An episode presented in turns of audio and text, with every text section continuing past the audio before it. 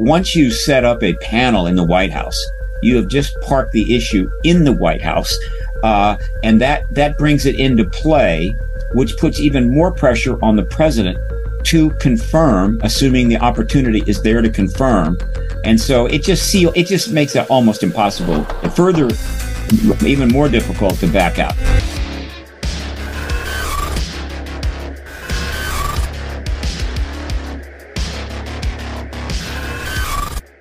Welcome back. I am here with disclosure advocate Steve Bassett. Steve, it's always good to see you again. Yes. The circumstances are, it sounds like it's dangling on the thread, it being the UAP disclosure amendment. What's going on? What's the latest? It's Sunday, November 26th. What's going on behind the scenes? It's not dangling by a thread. Okay, that's good. That's good. But give some warnings have been put out. David Grusch went on Joe Rogan. Hi, Joe.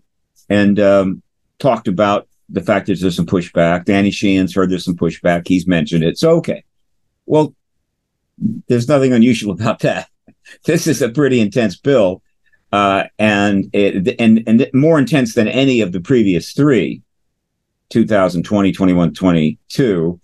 And so, yeah, there's going to be some pushback, and I'll get into that. But the idea that there's after three tranches of legislation on this and all that's happened and the huge number of articles about this and the social media engagement that, oh, we just dropped this out of this bill.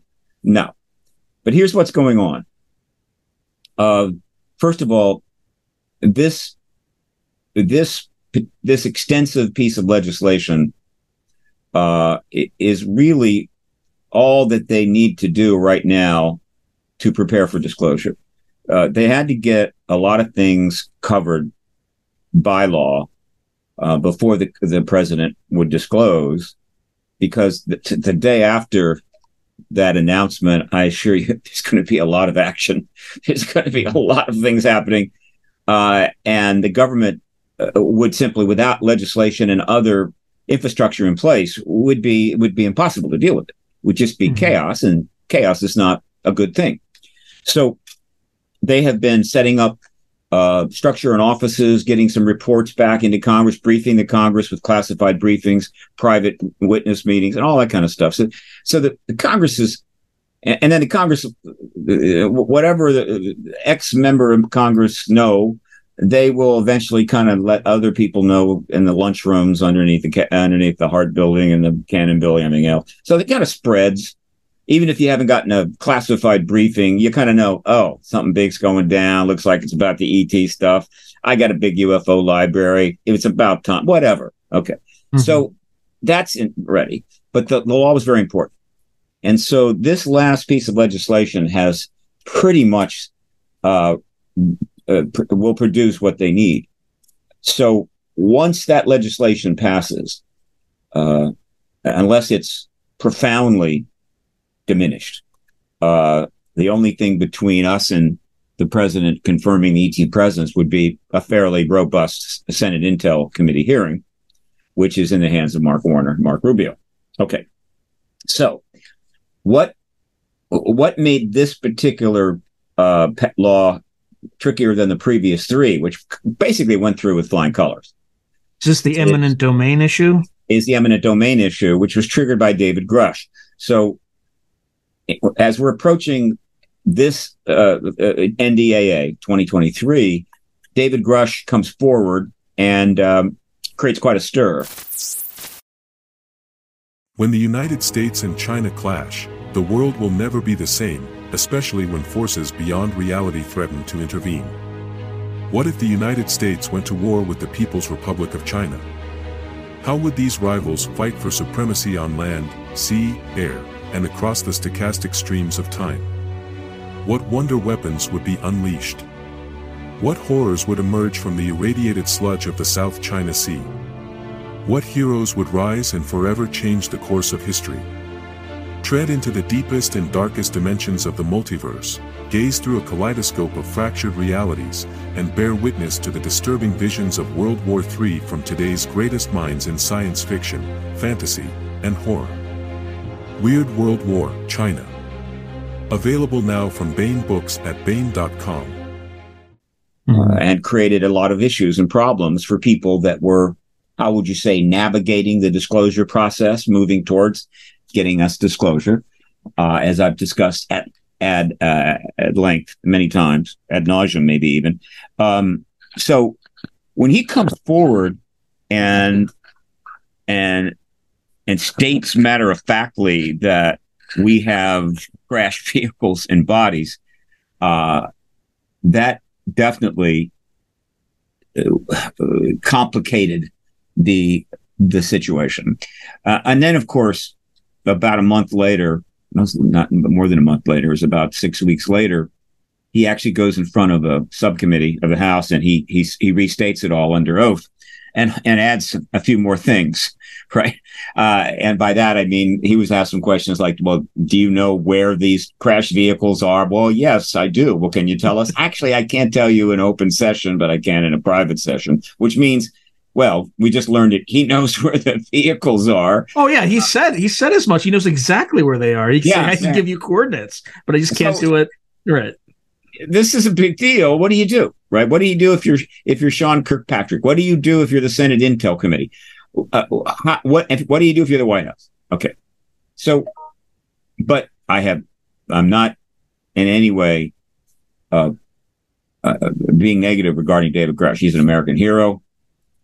If he believes the policies that are behind the truth embargo are illegal, then that makes him a whistleblower.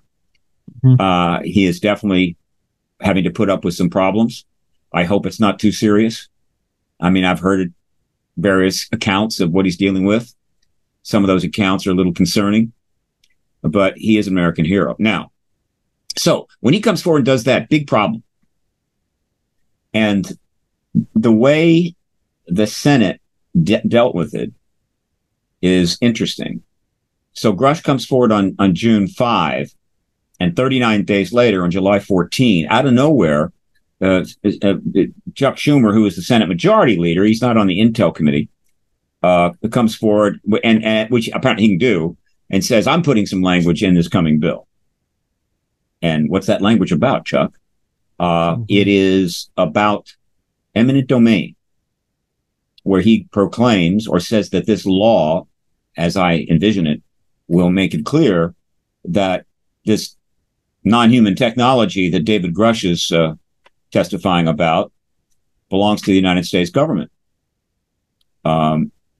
which is not something he had to do, certainly. He didn't have to do that. But he had a reason. He had several reasons.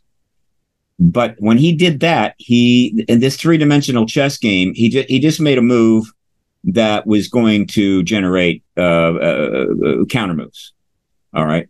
So it sounds like it's almost an initial anchoring negotiating position where you put something that they have to fight against, and then agree to something that they wouldn't normally agree to, but it's much more than we would have expected if we did. Because when I saw that eminent domain thing, I was just like, I mean, it's kind of aggressive, and it kind of puts like a Lockheed Martin, because frankly, we all know Lockheed Martin has some of this stuff.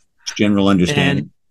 And, it's general understanding. And the other thing too that act doesn't specify and doesn't go into, which is a huge complication, is if they have these craft and if the government gifted some of this stuff to them, they kind of, and at the same time, in an anti-competitive way, other companies have long since gone bankrupt that didn't have access to this technology. There's also a huge wave of potential litigation that's waiting in the wings. Well, this has come up. Yeah. You're right. Yeah. It could be a bargaining chip. That's one of many things that it could be about.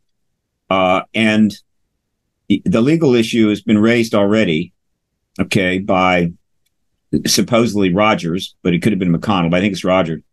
So, okay, but let me give you the full picture on this, what the impact of this. So he brings out that he wants to declare eminent domain on all this tech.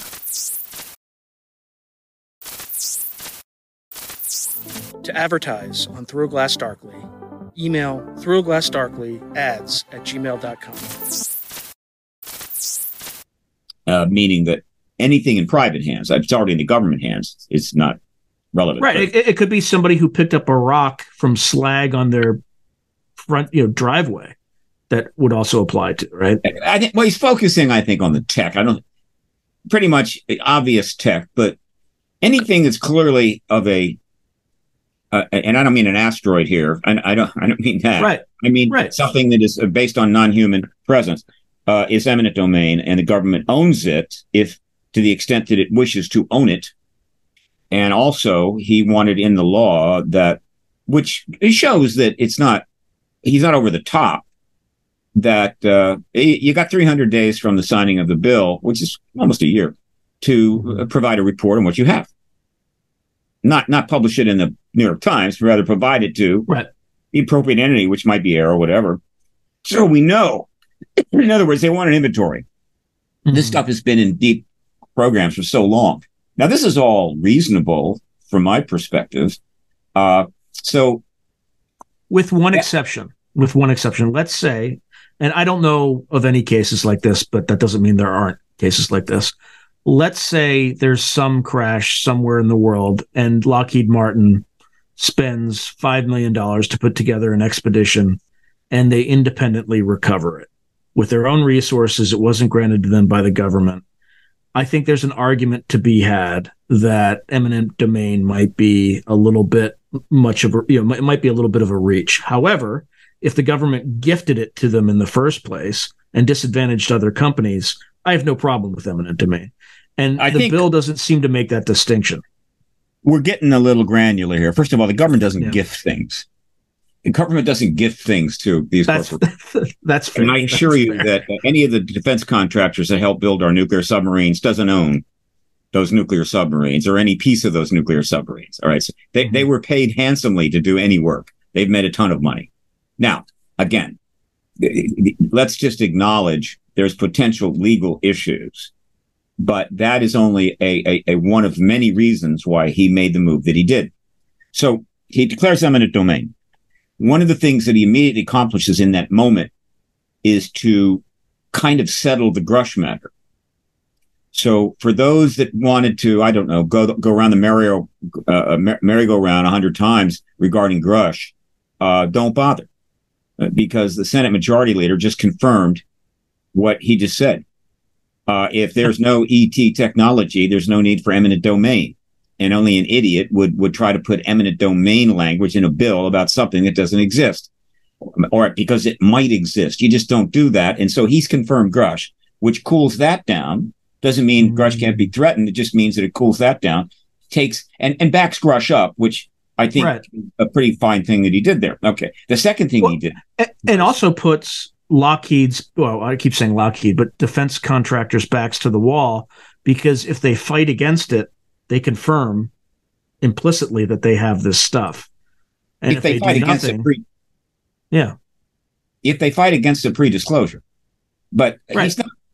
Yeah, I wouldn't quite phrase it that way. But so the second thing he did was make it clear that the Senate Majority Leader is perfectly comfortable with all of the actions taken by the Senate Intel Committee, which has been leading the legislation, the House following, for 3 years. So he says, I'm down with it. So he's essentially, in that one moment, he is endorsing the disclosure process working its way through Congress. So he accomplishes that. The third thing he accomplishes is to head off at the pass what could be a very messy situation, or at least lay down the marker. Now, what do I mean? Mm-hmm.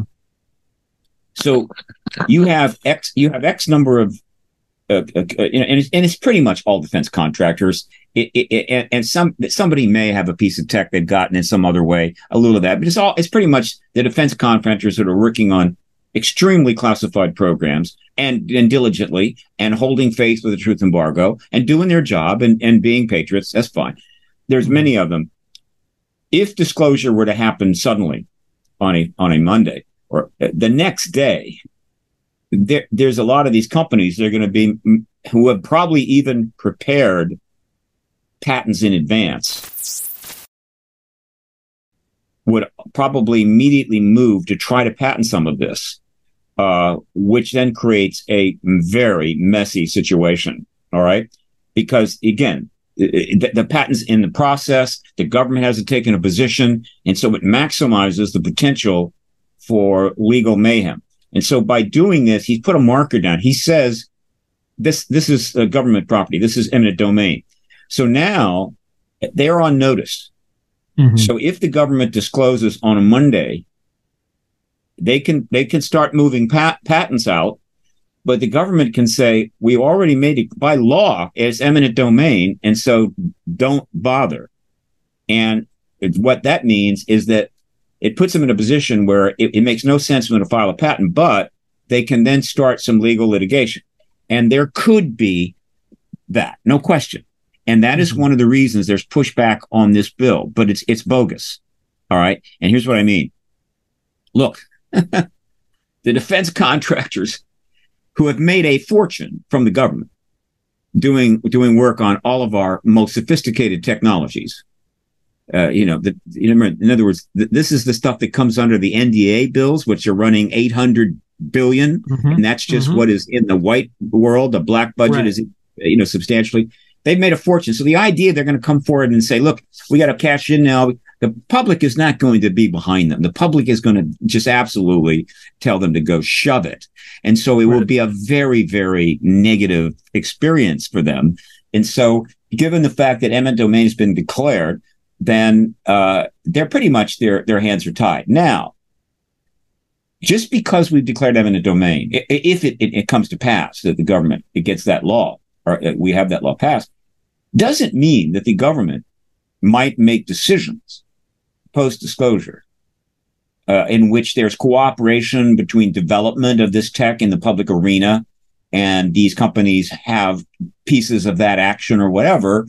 That's not precluded by that, but it does mean that the public's interest and fairness will be in play, and things could be a little more appropriate.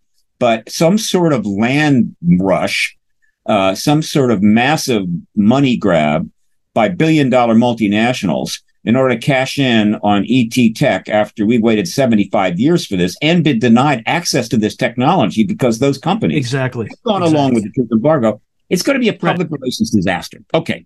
So he accomplishes that. All right. So far, so good. But what's happened is that particular language did give the defense contractors a target to come after with respect to certain members of Congress. And as it happens, there are a number of members of Congress that receive substantial donations from defense contractors. Like Mikey Kneepad Turner. Mike Turner gets a substantial amount. I do not have the numbers on, the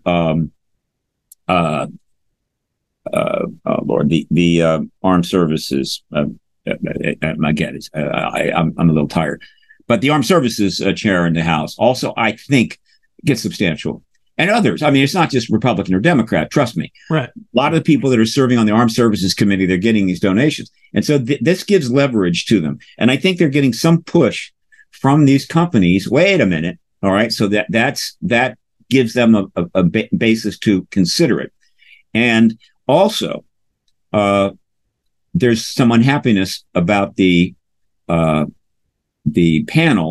that this legislation requires to be set up in the White House, the 9-person panel appointed by the president, which, for the first time, takes this issue into the White House, which it hasn't been.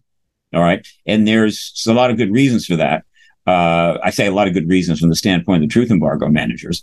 Because once you set up a panel in the White House, you have just parked the issue in the White House, and that brings it into play, which puts even more pressure on the president to confirm, assuming the opportunity is there to confirm, And so it just makes it almost impossible, further, even more difficult to back out.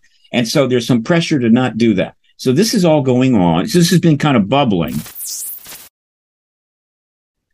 And then they are going to go into reconciliation Monday, tomorrow. And I was being a little lackadaisical about it. It was inconceivable to me that bill could be pulled, but then that sort of got out there. And so, okay, I've jumped in, and we're going to talk about how people can help let it be known that we want that bill as is to be passed, but we certainly don't want it pulled. My position is that if it takes removing eminent domain to get it passed without any problems, I'm fine with that. And the reason is simple. Schumer has sent the message, even if it's not in the bill, right? So everybody kind of knows what it will very well come about regardless. And so they can pass a law at any time, a separate bill at any time. An addendum 100%. To do that. So it doesn't have to be necessarily in this bill. So it's okay, because this bill has much more to it than just that. The fundamental thing that this bill accomplishes is it really completes the whole infrastructure package that has the intention, I mean, this is their intention, it's pretty clear, that over a period of X months or years, everything that is in our government's hands, information, technology, documents, records, whatever, is going to be moved out from under the classification, out from under the secrecy, through a process of vetting, probably more than one, and then things will be coming out in the public domain as that happens. And then the ultimate destination for all the documents is the National Archives. As far as the destination for, I don't know, original crass technology, assuming it's no longer needed, I assume that's end up with the Smithsonian. So in other words, this, and then it also gets into the fact that they're basically greenlighting. They're saying that everything prior to 25 years ago, which is 98, is on a more of a fast track. Now, that's interesting, right? Because, you know, Roswell was before 98. So, well, I don't think that means everything, but it sort of states it that way, which means that what they're saying is that there's a whole lot of stuff that could be on a fast track, stuff prior to 98. Doesn't mean everything. And in general, what they're conveying is, folks, look, if the president confirms the ET presence, we got plenty of stuff to show you. There's going to be a lot of stuff coming forward. Now, if you want everything tomorrow and you want the most classified stuff, it's probably not going to happen. But there's plenty to show you. It's going to be coming out. You're going to be very pleased. That is the basic overall message. And that infrastructure, if that bill passes, is in place. It's they've got it, right? And so all you need now is for the president to confirm and start using it, right? So the 9-person panel is pretty significant because it really doesn't infringe on any special interest per se. The only reason for trying to pull that 9-person panel is if you somehow think that you can slow this process down and maybe put disclosure off 3 or 4 more years. No. I'm sorry if either of these chair think that. It's not the case. It's just not going to happen. The truth embargo is basically cooked, right? It's fully baked, and it's going to come out of the oven very soon. Only extraordinary circumstances geopolitically could change that, and there's plenty of candidates for that. So that is kind of the status. But because of the circumstances, I think now is the time. Because I have told people in previous podcasts, look, we're kind of winning, and so people who want to, you know, jump up and scream and yell, I'm thinking, you know, we're actually winning, so you may want to just kind of chill out and let us win, right? No, don't throw anything out that could muck up what is already a winning game plan. But this time, I think it's time to come forward. I think it's appropriate, and so what I'm suggesting and I'm doing is how can lots of people, let them know easily and without a lot of pain, a lot of difficulty, that they want that bill passed, preferably completely intact or in it or almost fully intact. And they certainly don't want it pulled. Okay, here's how you could do it. The easy way. Nothing against emails. Fine, people want to send emails, but an email goes in, one person sees it, they either delete it, store it, or maybe they show it to another staffer, and that's it. Calls, you can call. If a couple people call, it's not going to have much impact. If a lot of people call, it's very upsetting because it upsets their schedule. It affects their workability. And so it's not necessarily a good look unless you're talking serious, serious stuff. And then forget fax. They don't have fax machines anymore, so that's out. Letters, sure, a letter it takes a lot of effort, takes days to get there, and then it's read by one staffer and probably filed. Okay? What is the way to really do it? I don't care what you think of Elon Musk. He didn't invent Twitter. He just bought it. Twitter is the most powerful activist tool ever, frankly, to enter the world stage for people that want to affect government, impact government. And I hope to God it continues to thrive and grow and gets out of this little funk that it's in. Because here is what you can do. If you go to first of all, if you're not following me, please follow me on Twitter at Steve Bassett, okay? Now, if you go to my Twitter page or my Facebook page, Paradigm Research Group or Steve Bassett, or even on LinkedIn, I have a post up there that goes to a update that I just sent out. And what's in this update, right, is essentially all the Twitter handles for the members of the House and Senate Armed Services and Intel Committee. Almost every single member of Congress has a Twitter account, Twitter page. None of them that I'm aware of have a DM page, meaning you can direct message them. No, right. But they have a Twitter page. And I believe in almost every case, only they can post on their page. Okay. So, but again, Twitter is designed very creatively. It's called tagging. And for those that, most people kind of know about this, but maybe they need to be reminded. Tagging is when you create a post that includes the handle of somebody. So if your post is a message to, say, Senator Gillibrand, and you write the message out and you go at Senator Gillibrand, Senator, we totally support the passage of this bill.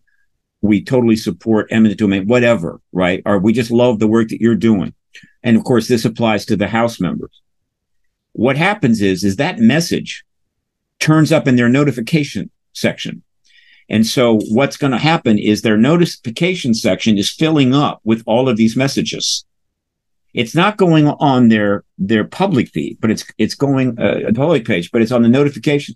And so what these members do is they have a staff person that follows that. They're checking that notifications page to see what's coming in. And if something looks interesting, something they feel that that member should know about, they just tell the member, look, check the notifications page. The member just quickly goes on Twitter, pulls it up, and just starts scrolling it. Bing, bing, bing, bing. And if there's 40, 50, 60, 80, 100, tagged messages in there, not long, talking favorably about this bill, it gets their attention. Boom. So easy, right? It is so easy, so fast. Now, it's also extremely easy to do. For instance, what they find if you find this PRG release that I sent out, or the link to it, even if they're not on my. And by the way, if you can subscribe to my PRG update list, you'd get it directly, and you can do that on the website paradigmresearchgroup.org. There's a subscribe up in the left corner. So you go there, and you've got 100 email, Twitter handles, and so you come up with a nice message. I'm so pleased that we really are glad that you're working on this bill, and we want you to pass it. and blah, blah, blah. And what you do is you simply, you know, you open up your Twitter and you just tweet, put in the handle, and then paste the message in, and do it for every single one of them. So it's the same message, but it's all going one to each member. So it's productive. What you don't want is the same member to get the same message, right? So if a bunch of people are using a canned message, that's bad. You don't want that. And that's why I don't recommend language, because everybody uses the same language. You don't want that. But you can send the same message to all 100 of them, and you can do it like that, right? It doesn't take long at all. Now, I have put up the Twitter handles for the both Intel and Armed Services Committees. These are the two primary committees. Technically, you could do it, and I could put up the handles for all 535 members. And I might, but by and large, the reconciliation process is going to be determined pretty much in the Intel and Armed Services people that are working on. I'm sure there's representatives, and that gets the message, I think, out there. So this is how you can impact this current situation. Now, you need to act immediately. They're going to be starting reconciliation tomorrow, which means you got the rest of today, Sunday. Go find that link on my Twitter, my Facebook, and so forth. I'll try to get a link. I should get a link on the top page of my website at Paradigm Research Group, researchgroup.org, and you can get this already compiled list of handles. Mm-hmm. So that is the fastest, easiest, and I think most effective way to get the message out. Now, if you want to do a letter, you want to do an email, want to make a phone call, that's fine, particularly if you know the member, particularly if you know one of the members on the staff, and you can have that kind of access. Give them a call, tell them you really want to support the bill. So that's kind of where things are now. Do I think the bill is going to be pulled? I would be absolutely shocked. Do I think it could lose eminent domain? I give it at least 50-50. Do I think the panel that they're also bringing up and with some concerns, I think there's about a 25% chance that might be pulled, maybe less. And so there we are. We are approaching that bill being passed and then signed right around December 21 of this year. And then we sit back and wait to see what Mark Schumer does next. What do you think happens? Let's say this gets signed, and let's say it's unchanged, right? I personally think the eminent domain thing will go away to fight another day. But let's just say it passes on December 21st. Yeah. What's next? Well, first of all, it's a significant bill, and it's going to get a huge amount of coverage. So the media is going to cover it. It's going to be hundreds and hundreds of articles all around the world, English language and foreign language. I don't track the foreign language articles, but I track the English language articles. Right now, my print media archive for this year is up to 1,700 articles, over twice from last year, just to give you a perspective. And I'm getting more and more. I'm getting more and more selective. In other words, unless it's kind of definitely clear professional journalism, I mean, there's some small little website or a radio station in Iowa, something like, no. But the actual number of sites that are sort of journalism that have generated articles here is probably more like 3,000 to 4,000. All right. And so it's just a river of stuff coming out on the internet in the what I call the journalism zone. But I've got 1,700 articles from legitimate journalism of every type already linked on my website. You can go read them all, right? It's in the print media archive on ParadigmResearchGroup.org. And so there's going to be hundreds that'll come out after this bill all through the end of December and into January, right? And I'm going to be doing podcasts. There's going to be a lot of effort on the part of a lot of people to then make the case that, okay, we have everything in place. Senator Warner, the witnesses are ready. They want to testify, right? Mm-hmm. They want to testify in front of your committee, not the agricultural committee, right? Not the subcommittee on, I don't know, water resource. I mean, they want to testify in front of your committee. That's been where they've headed all along. Most of them have been interviewed. These are witnesses at the level of Grusch or higher. And yeah, these are likely people who've actually touched or worked on these craft. the people that the people that told Grusch, we are working on the ET tech, will be witnesses, almost certainly. And so, gee, now, whether they show any docs or show a couple of hours of gun camera footage, or they can do anything they want. The point is that Mark Warner and Mark Rubio, in fact, the whole Senate Intel Committee knows that they have at their disposal the witnesses and already information available to them without having to go declassify anything more to absolutely lock this down. It's over. And what I mean by that is that after a week of testimony that of the type that I fully expect, the whole world is going to be watching, and they're all going to be nodding their head going, non-human presence, extraterrestrial presence, we're not alone. And this is going to be, and the news media is going to go absolutely nuts, because we're talking Pulitzer Prizes here. And so the president is now perfectly set up. All the president has to do is come forward and say, it's obvious to me, it's obvious to you, we're not alone. And nobody's going to throw their hands up and go, oh my God, what are you doing? Or this is a political maneuver by Biden to win the election, or whatever the hell. No, it's going to be perfectly bipartisan appropriate. Now, what the president has known in the past, to what extent the president is anyway behind any of this, I don't think he is.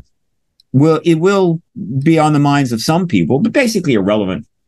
Because in the end, after disclosure comes out, we will very quickly start learning the full picture. And the full picture is the government's always known about the ET presence. Probably every single president has known, but maybe not much, and has elected to, with the exception of Clinton and Carter, which did a little bit, have elected to stand down and let the national defense people deal with this. Not going to make it a political issue, not going to bring it out. But the idea that somebody can become president of the United States and not know that this phenomena is real is highly unlikely. So I've taken that. In early days, I wouldn't have taken that position, but now it's obvious to me. Everyone they know. And this includes billionaires like Elon Musk, major Hollywood people. I think Elon Musk, when they ask him about it, is lying, because you can only take a few issues to kind of be out on a wing on, and this is just not one that's worth it to him. He's just but the logic behind my statement is this: when you are incredibly wealthy, incredibly powerful, right, the list of people that want to tip you off on this kind of stuff is a very long list. All right, and so well, I mean, if you're launching rockets into space, you're seeing this stuff. Right. Well, even without seeing it, I'm just saying that, like, there are people, you don't have to get a briefing from the CIA to be tipped off that there's an extraterrestrial presence. You just need somebody in your sphere who happens to be tight on this issue, just saying privately, Elon, the ET thing is real, and they are working on tech. Nobody's going to jail. And why do you do it? You do it because it's pretty important information, and this person is incredibly wealthy, incredibly powerful, and you're letting them know that you know some stuff. It just is, it cannot be avoided. All right. And now, again, so what that means is a very large number of people of power and influence, including top scientists, billionaires, members of Congress, and certainly the presidents, have known we're not alone for a very long time. And they have all gone along with the truth embargo. Fine. Not all. So, the idea that that you can take the truth embargo right up to the line and then hold it right until you're ready to step across the line, we're already past that. This thing is moving on its own, and so now the question is out of the tube, right? Yeah, and now the question is, let's keep our dignity here, right? And so, by and large, this process is doing that. It's gotten a little rambunctious in the House, but what's going there is basically truth gathering. And when Burchett says there's an ET presence, he's telling the absolute truth. And overall, it hasn't been partisanized. They've gone out of their way not to. It really hasn't been partisanized yet. And so it's fine. By and large, the dignity is there. Now, not completely, because some of the process was very, very awkward. And probably the most awkward part of this was the creation of AARO, They had to create a entity that would be, quote, the entity that's going to address this issue formally from within the military intelligence complex based out of the DOD, answering to the very top people. They had to do that because it's absolutely appropriate to do that. So, and they couldn't wait. And so they started setting that up right away. So in the 2020, the bill signed in December 2020, they formalized the UAP task force. I think it was still at the Office of Naval Intelligence. Then moved it over to the DOD and started to define it. It was further defined in the next legislation. And then they changed the name. They altered its mission statements and so forth. The name would change based upon how they were viewing it, and it took some time. But ultimately, there has been a entity going all the way back to early 2021, or even before, actually. But ultimately, we end up with AARO, and a name that was in fact almost exactly right. All domain anomaly resolution office, AARO. Perfect. Okay, fine. And it had to have a director. And so they selected a director, Dr. Sean Kirkpatrick. And that's fine. But that AARO then became a big target for those that want this issue to go forward and expect things to happen and so forth. All right. Very defined target, very defined gentleman. In the very early days, there were gentlemen by the name of Moultrie and Bray that were in that kind of position, but it was very early. They didn't really know much, and we knew they didn't know much. And they gave a little briefing. It was very awkward, and that wasn't very dignified. But now they have a more substantive situation. But it's an impossible situation for Sean Kirkpatrick. Why? Because as I alluded to earlier, and I'll restate for the thousandth time, for those that are experience any cognizant dissonance, the creation of AARO, the passage of this legislation, an investigative panel set up at the UN, at NASA, right? And anything else that you've seen happen in the last 3 years from the government has absolutely nothing to do with finding out what this phenomenon is. It's not a research thing. It's a communications management. Yeah, it is designed to facilitate getting disclosure, right? And so AARO we're not getting any money because there really wasn't anything to do, not much to do, right? And people noticed that. It was like, yeah, where's the website? Where's the website? Yeah, why aren't you getting more money? But, yeah, because it's a placeholder, what I call a Potemkin village. It was set up, but minimally, right? Because it would be awkward for them to be spending tons of money and AARO to be doing elaborate stuff to try to find out what the phenomena is, because very soon we're going to learn they always knew. Right. You know, what's not dignified is SETI continuing to take money, $200 million, to look for signals in the sky. When disclosure comes, there's going to be some questions. Didn't you know that they're already here? No. You mean you're that stupid? Of course they've known. They've always known. But you took the $200 million, didn't you? Well, you know, you can never have too many space telescopes. Radio telescopes. This is not dignified, but whatever. So there's going to be a lot of that. But AARO was tough, and Kirkpatrick was in an impossible position because to the extent that there was intense interest, they were going to try to come to him, and he couldn't answer 90% of their questions, right? Even if he knew. Or he just lied. Or just lied about it. If he had to, he would lie. I think that wasn't the default position. But if necessary, you were mendacious. So when Grusch comes forward, it really puts him on the spot. What do you do now? Somebody comes to you, head of AARO, and says, well, this gentleman has a substantial background, and he was working for the UAP task force, et cetera, et cetera. He says, we have bodies in crashed vehicles. What do you think? The best he could do. And first of all, you avoid that question. You avoid it like the plague. But the best he could do was state that at this time, there is no evidence. AARO has no evidence. There's no evidence in AARO. Which is probably true. Like the actual office has no physical evidence that it had put its hands on. That physical evidence is in another compartmentalized SAP somewhere else.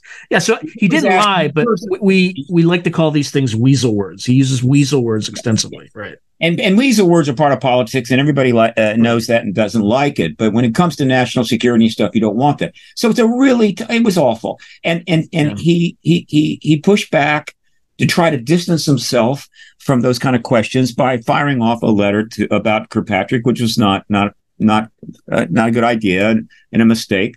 But I'm very sympathetic, and so there's, you know, it's been a rough ride for him. So not surprisingly, assuming I'm correct and that the bill was going to pass and the hearing in front of the Intel Committee needs to be sooner than later.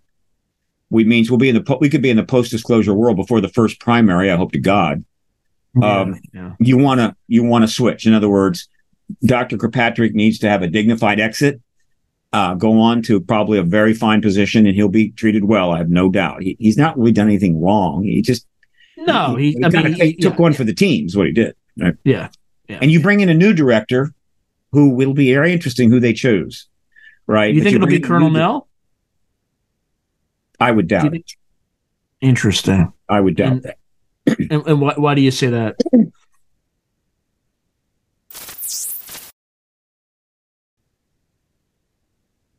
His level of skepticism, I think, would prove awkward. But I could be wrong, right? But let me put it this way. I'm not in a position to even assess that.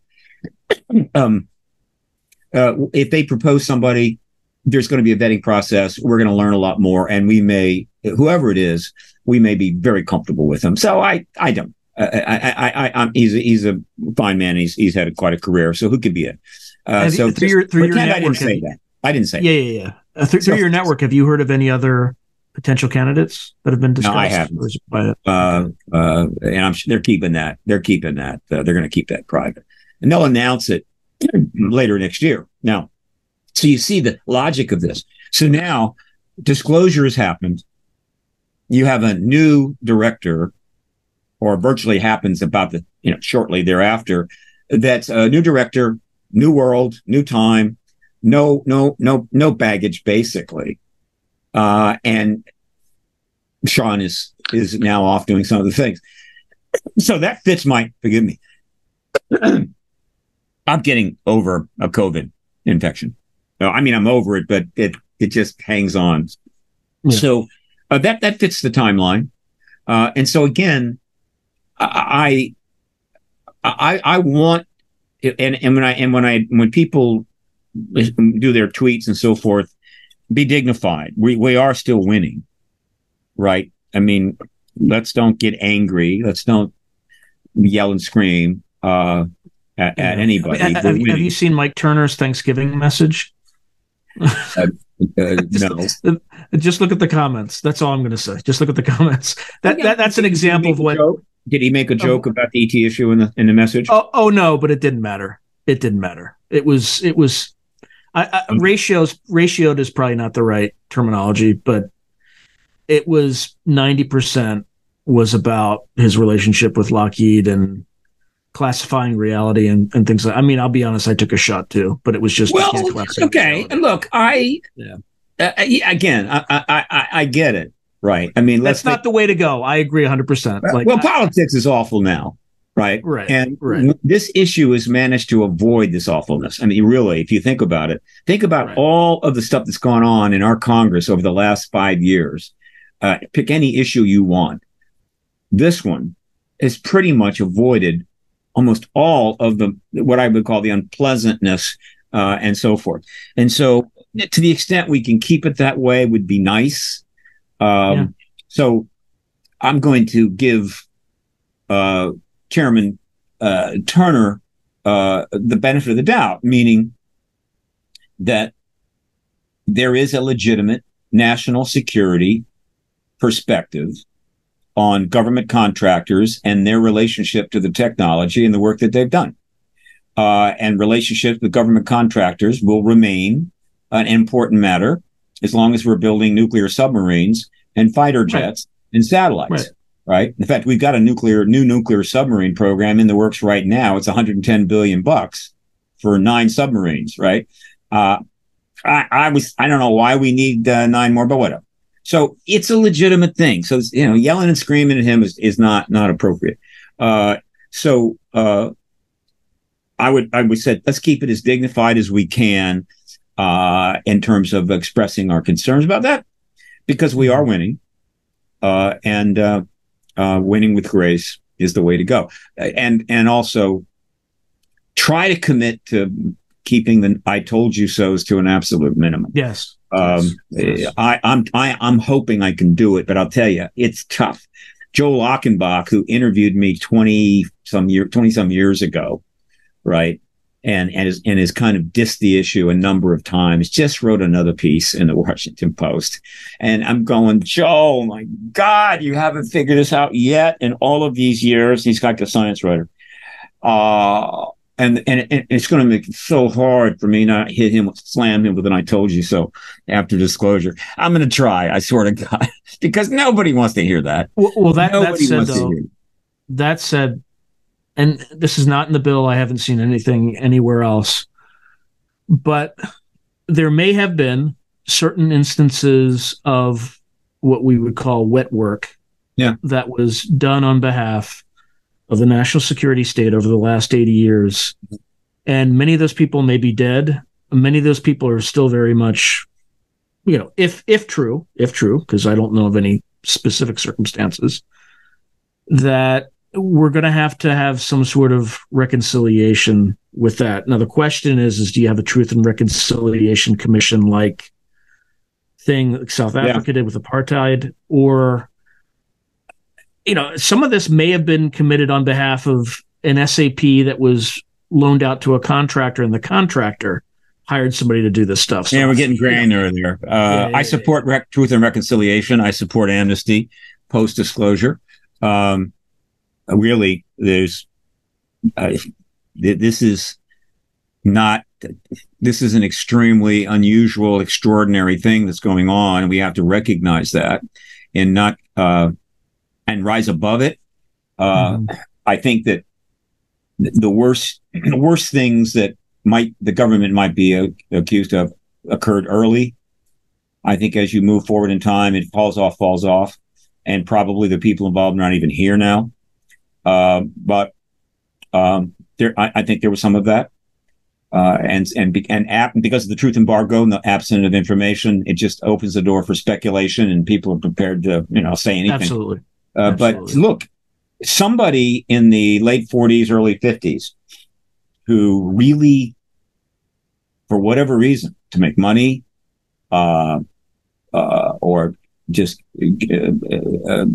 because of their personal philosophy, really wanted to shove some serious documents about our ET program to media, foreign power, whatever, pretty much from the standpoint of the government, be roughly the equivalent of shoving some documents or information regarding our nuclear weapons program. Right. And if it was called for, that person need to be executive action. Yeah, the government would have done it, and they would have not necessarily been wrong to do it. Right. Yeah, so, again, you have to be back then. Okay. I mean, at that time, if you put yourself back in that time, So Steve, we still do some pretty dark stuff that doesn't reach the light of day even today. Yeah, right. Look, some of it's necessary. So let me put it this way.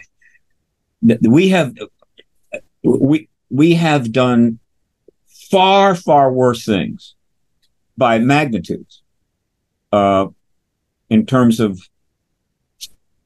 of violations of human rights and also policies that have killed lots of people. Magnitudes more than anything that was done with respect to this issue. All right, So we have to keep perspective here. Right. If you want to jump on the United States government for doing bad things, there's a substantial list, and the casualties are large. So I just want people to kind of keep that in mind. This is The truth embargo was probably the wrong policy. It was a mistake.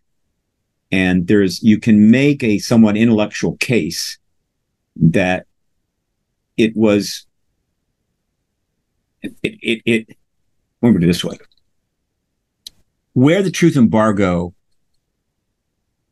becomes for me a serious matter, a really serious matter, is in a context which is, it's what it is. In other words, what would have the 20th century been like if we had disclosed at Roswell? What would have happened if Truman had simply told Ramey, take a couple of weeks, let me think about this, talk to his people, and said, look, these things have been seen, the Foo Fighters, whatever, they apparently can come and go when they want. We just finished winning a war. Government's very, very, very strong right now. People are looking up to it. Let's just tell the people. They can handle it, and we move forward. And so the world learns in late 1940s, early 50s, that we're not alone. And we have tech. And then project out how the 20th century might have gone. Look, we'll never know. And while I think somebody will write a novel about this, where it's like one of those that fantastic series and book, Man in the High Castle, which is basically a novel about how things would have gone if the Japanese won the war. So this would be what would the 20th century have been like from 40s on if we had disclosed in 48, 49, 50. I can intellectually, I can make a case that it would have made a tremendous difference in what happened in that period, this last 76 years, which is god awful. I mean, let's face it. Right. It's awful what has happened in the 76 years. Not we didn't have another World War III, but we had to spend trillions of dollars avoiding a World War III that would, of course, been nuclear. We've had all kinds of proxy wars. Trillions have been spent because we're still at each other's throats in every way possible. And our worldview really hasn't changed much from what it was at the turn of the 19th century. And so I can make an intellectual case to myself that what was lost by initiating that lie in 1947, reconfirmed in 1953, was incalculable. But that's kind of an intellectual thing. You can't really get too overwrought about it. But when you start you can't prove a counterfactual. Right. Exactly. Like now, if you want to, when you get into Vietnam, I mean, you can talk about an actual really hard, clear evidence for what a catastrophe that was and why it shouldn't have happened and get pretty upset about it. But historians, I think, will do this. I think they will analyze this and decide what might have happened. And they will go into that. And why would they do that? And I'll tell you why. Because it can happen again, right? I mean, it might not. Admittedly, this is so unusual, but the idea that a major government would completely present a false reality or deny a truth of extraordinary importance to their citizens can still happen again. In a democracy, no less. Yeah, well, it happens, all the time in dictatorships and so forth, right. And so nobody's shocked by that. But in the democratic world, it could happen again. And so understanding and assessing intellectually what would have happened if the truth embargo had not started is worth doing.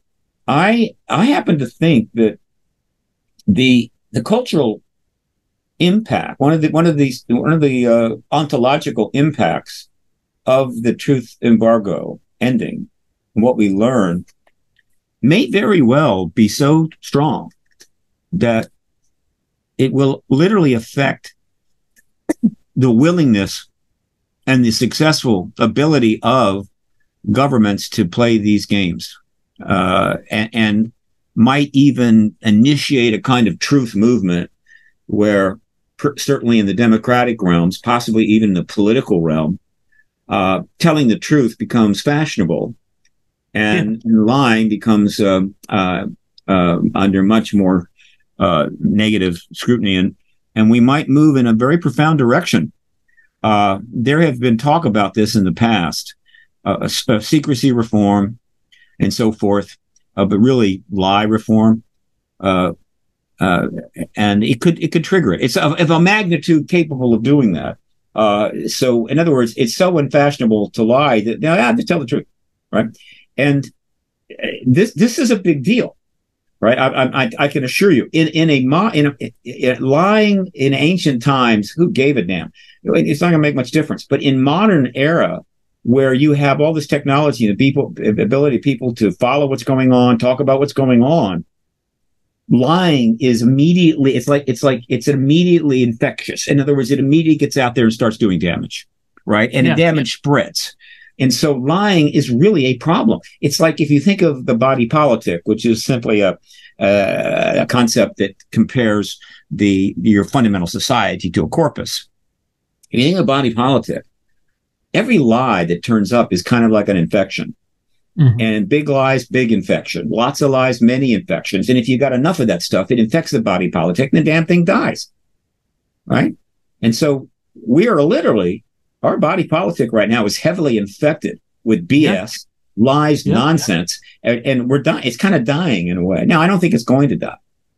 So this is getting kind of, I don't know, in kind of a off. I don't know if it's off topic, but when we talk about worldview change, there's a lot of things that you could get into, but one of the ones that I feel may have a shot in terms of really significant worldview change is that the major governments, particularly the Democratic government, are going to realize that like lying is extremely destructive to everybody, including them, including the government itself.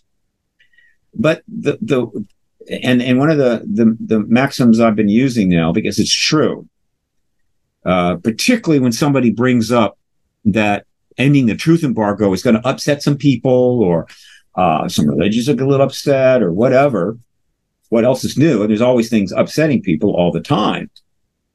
Is that if somebody were to somehow become so disturbed by learning we're not alone that they took their own life, would be terrible. By the way, the number of people taking their own life in America is at record highs. I mean, it's practically an epidemic. That would be a tragedy, okay? But the lies that government has promulgated in the 20th century have killed millions.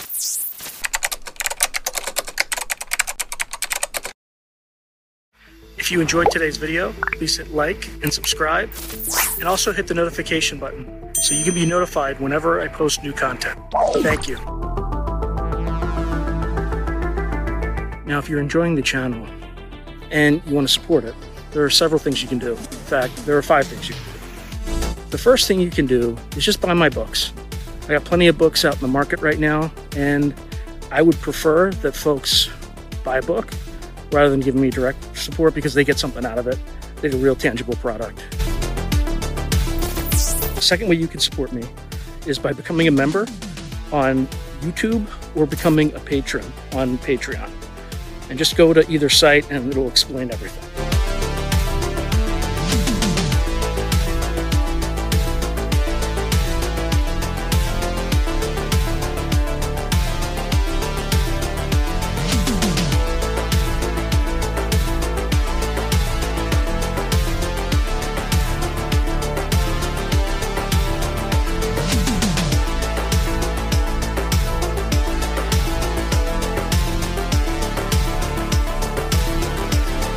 The third way you can support the channel is by checking out my merch site, which is here. There's plenty of stuff that you can get to support the channel, and I'd appreciate that you have it and you can wear it. Not only do you help support the channel, but you also help promote the channel, and I appreciate that. The fourth way that you can support the channel, and this is really easy, is anytime you want to buy something on Amazon, literally just go to the description below and click on any link, literally any link. The channel gets a cut of that, and it costs you no extra money. You just go through the link, as I'm part of the Amazon Affiliates Club. The fifth and final way you can support the channel is through donations. Now, I don't prefer these because It's more of an expression of gratitude, but you don't really get anything out of it as a subscriber to the channel. However, if you decide to do these options, there's two options. There's Buy Me a Coffee, which is a separate site. And there's also, you can go through YouTube with either a super chat, super sticker, or a super thanks. Again, I prefer Buy Me a Coffee because that organization takes less money than Amazon does. But either way, I appreciate any support you are willing to give the channel. So thank you very much and keep watching. I really appreciate it.